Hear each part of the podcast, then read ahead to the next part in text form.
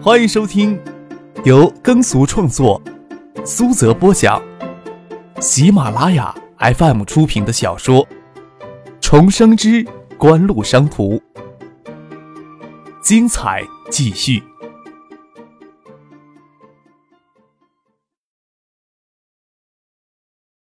第五百三十五集。两会上针对亚洲金融危机的现状，提出确保今年经济发展速度要达到百分之八，通货膨胀率要小于百分之三，人民币不贬值的经济目标。与此经济目标提出相配套的措施是包括加强铁路、公路、农田水利、市政、环保等方面的基础设施建设，加强高新技术产业的建设，加强现有企业技术改造等宏观经济调措，以刺激经济继续强劲增长。与普通民众息息相关的感受也是最为深刻的。我国于这次会议提出的住房制度改制与医疗制度改制，住房改制酝酿已经有三年之久，将现行的福利分房政策改为货币化、商品化的住房政策，促使住房建设成为经济新的增长点。虽然在两会上没有明确提出要将房地产作为国民经济的支柱产业，但是仅住房制度改革的提出，就足以让全国的房地产商们雀跃欢呼了。邵志刚、张志飞知道相关消息之后，甚至打算要大摆宴席。将股东建议是最先跟进中央政府制定有关取消福利分房的详细政策，将大力的城镇农工的住房需求完全推向市场。燕归湖东外的商圈中有近一半的商品住宅项目将从该政策中直接获利。张克对此早有预期，对此也没有什么好的或坏的看法。但是各地区的房地产何时能从住房制度改革当中直接获利？还要看地方政府何时积极采取相配套的政府措施，来促使地方城镇职工的住房体制改革。对锦湖影响较大的就是九届人大会议提出的加强高新技术产业的建设。另外，九届全国人大会议还通过中央政府机构改革方案，将一下子缩减部委共有十一个之多，在电子工业部与邮电电信部门的基础上，组建信息产业部。耿崇阳毫无意外地出任了新组织的信息产业部的部长。虽然这次没有公开透露过华夏电子信息产业集团组建的信息，但是耿崇阳在新任部长亮相记者会上关于电信部门政企分离的发言当中暗示了相关消息。加上这些中央政府提出来的加强对发展高新技术产业发展与加强国有资产在核心产业当中地位等相关要求，华夏电子信息产业集团组建。已经无法避免了。虽然一直到四月上旬，华夏电子信息产业集团的组建工作都没有通过新闻媒体公布正式的信息，但是实际组建的工作从三月中旬就已经开始了。联讯、联信、东兴、华邮等原油电部、电子工业部所属的电子企业老总们这段时间都聚集在北京开会。由原国家纪委转变过来的发改委，四月初公布了副部级官员名单当中。葛建德也不在其列。新一届的政府想要表达加强高新技术产业发展的决心，信息产业作为高新技术产业最主要的分支，其发展也得到与往日的重视了。除了组建信息产业部之外，经党中央、国务院批准，信息产业发展领导小组的级别在九届全国人大会议之后陡然提高，由副总理曾如胜担任组长，耿崇阳担任副组长。组长葛建德仅为小组成员。今年的春天似乎来得格外的迟缓。离开温暖的阶级大厅，走到室外，外头敞开着，迎风而立，还觉得有些寒冷。已经进入四月了。张克站在阶级大厅前的广场上，等候车子从停车场开过来，看着北方的天空，似乎有一片灰黑云弥漫而来。随行的傅俊、翟丹青等人从来都没有遇到过类似的情形。不晓得发生什么事情了。有经验的旅客路过看过北方的天空，只是感慨了一句：“嘿，狗日的，又遇上风尘暴了。三月在北京住了半个月，在街上遇回三回风尘暴，每回啊都给吹得灰头土脸的，躲都没法躲了。北京的女孩子皮肤比较粗糙，你说呀，这鬼天气到街上走两回，谁能够水灵呀？你要是庆幸飞机降落之后，风尘暴才会刮过来的。”同行的旅客在旁边说话，说着话，扭着脸看着张克身边明艳动人的翟丹青，愣愣的看着，差点一头撞到门廊上。张克也没有见识过风尘暴，看着北方弥漫的黄云，离开机场这边还有些距离，钻进车子里。但是往市区行驶了七八分钟，就给漫天的风尘兜脸兜了个正着。只看着车窗外黄漫漫的一片，能见度不超过十米，细沙粒吹打在车身、车窗玻璃上。虽然这种程度的沙粒不会给凯迪拉克的车身造成什么痕迹，只是这些身处于沙尘暴之中的响声，让人听上去还是心里毛毛的。车子停在路边等候沙尘暴过去。张克想着，九八年北京的沙尘暴是很严重了，周边环境恶化，甚至媒体上都在刊登学者建议的迁都的文章。对于这样的论调，张克只是笑一笑，总不能将这些专家学者的嘴巴都拿针缝起来吧？兜里的手机震动起来，是徐学平在北京家里的电话。徐学平的妻子周淑慧问他下飞机还要多久？离市区不远了，不过给沙尘暴困在半路了。徐伯伯回来了没有呀？这次部委的官员调整当中，徐平职务没有发生变动，还在赵继东亲自担任组长的科教兴国领导小组里担任小组成员。在中央政府里的地位可以说是已经加强了。本来已经在回来的路上，临时给曾副总理有事儿给找了过去，不见得比你早回来。周淑慧在电话里说道：“曾如胜副总理是信息发展领导小组组长，在国务院内分管信息产业部。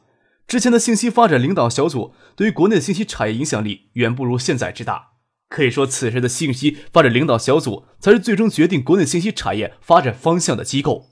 曾荣胜副总理同时又兼任科教兴国领导小组的副组长，与徐学平接触也多。张克不清楚曾荣胜会不会从徐学平那里了解锦湖的动态。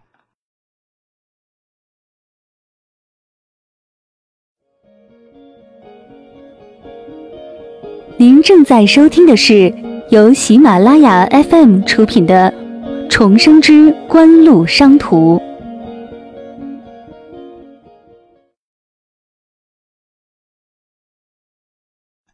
待暴虐的风尘暴消散，路面上积了一层浮沙，车玻璃也积了浮尘，灰蒙蒙的。两侧的建筑窗户也都是如此。要是哪户人家忘了关窗户，家里的灰尘可有的清扫了。赶到薛平在东单的寓所，进大门时，赶巧薛平的车也刚进去。薛平下了车。就站在前面的草坪等张克他们一起进去。张克也下了车，陪徐学平步行往里走。华夏电子组建的消息，这两天呀就要公布了。徐学平双手背在后面。曾副总理刚刚找我过去，问我锦湖的事情。他这时候忙于其他事务，无法特意的去关心锦湖的事务。不过他对华夏电子组建之后将与锦湖竞争的问题，还是持赞成态度的。虽然啊，有些国有资产正试验性的从一些竞争行业中退出来，但是加强国有资产在核心产业的地位是这些政府重点加强的工作。曾副总理的话大概是有相当大的保留吧？副总理的话你都敢质疑了？薛平笑着问：“所谓呀，公平竞争从来都是嘴上说的漂亮。”张可摊了摊手：“原电子工业部为大股东的联通组建了多少年了？”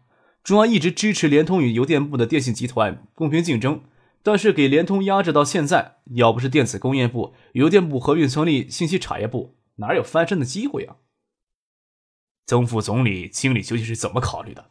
他没跟我详谈，但是有一点可以肯定，要是锦湖比未来华夏电子要出色的多，国家应该会支持锦湖的。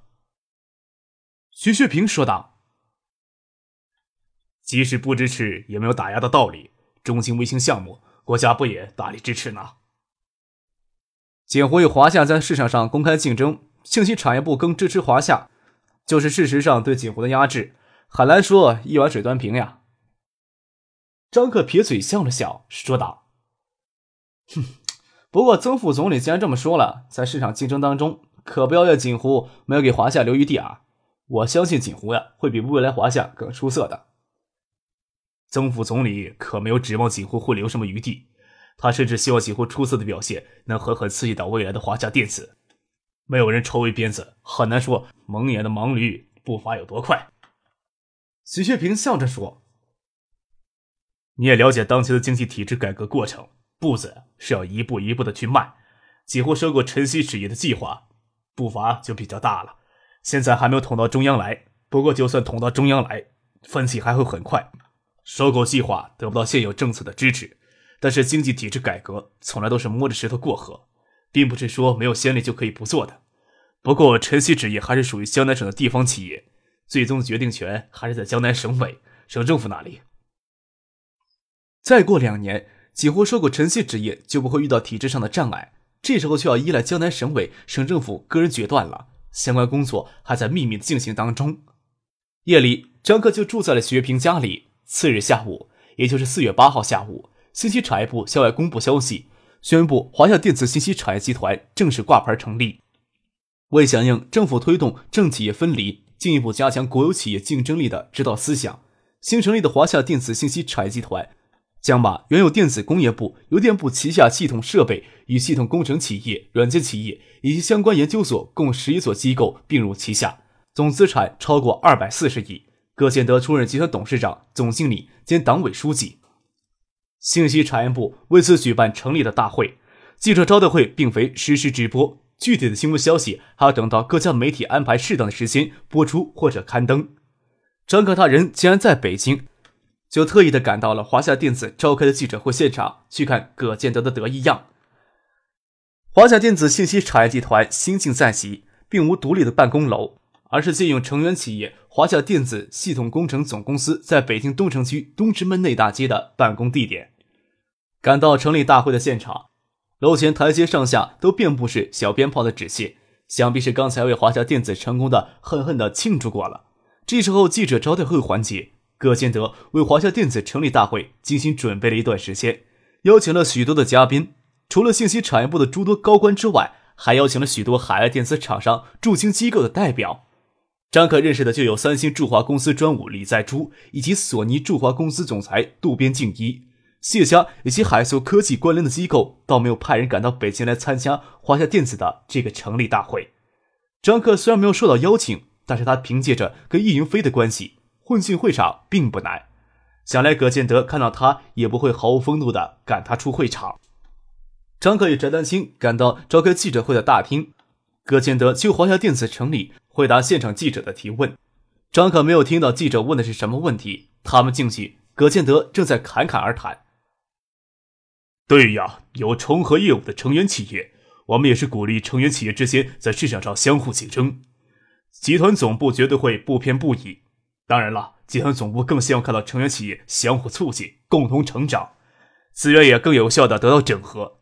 至于如何去整合，华夏电子希望与地方企业合作，成立侧重点不同的几家电子园来，比如说与金山市政府成立电子工业园，以此来完成华夏电子旗下一部分成员企业生产资源整合与相互支持。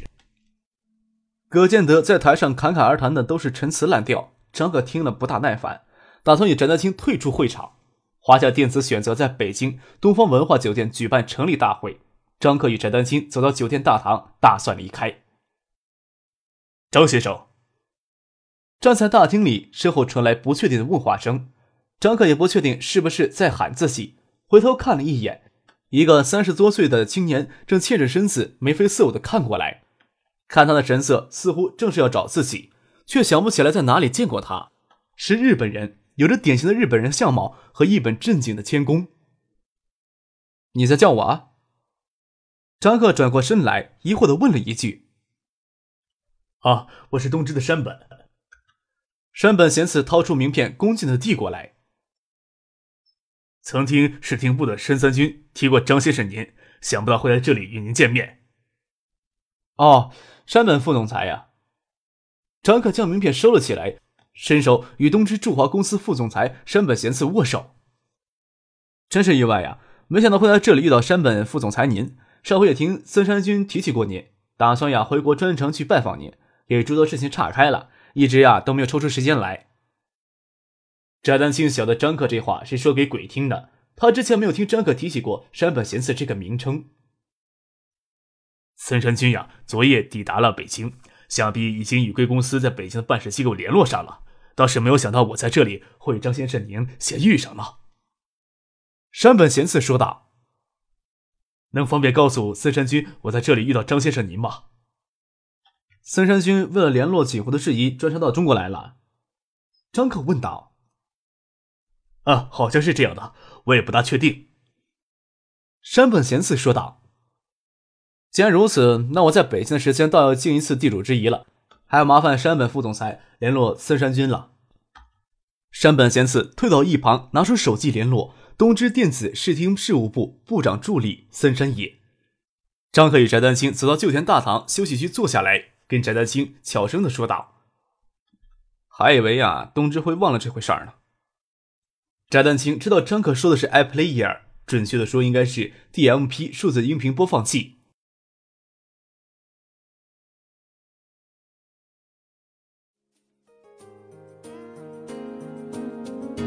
听众朋友，本集播讲完毕。感谢您的收听。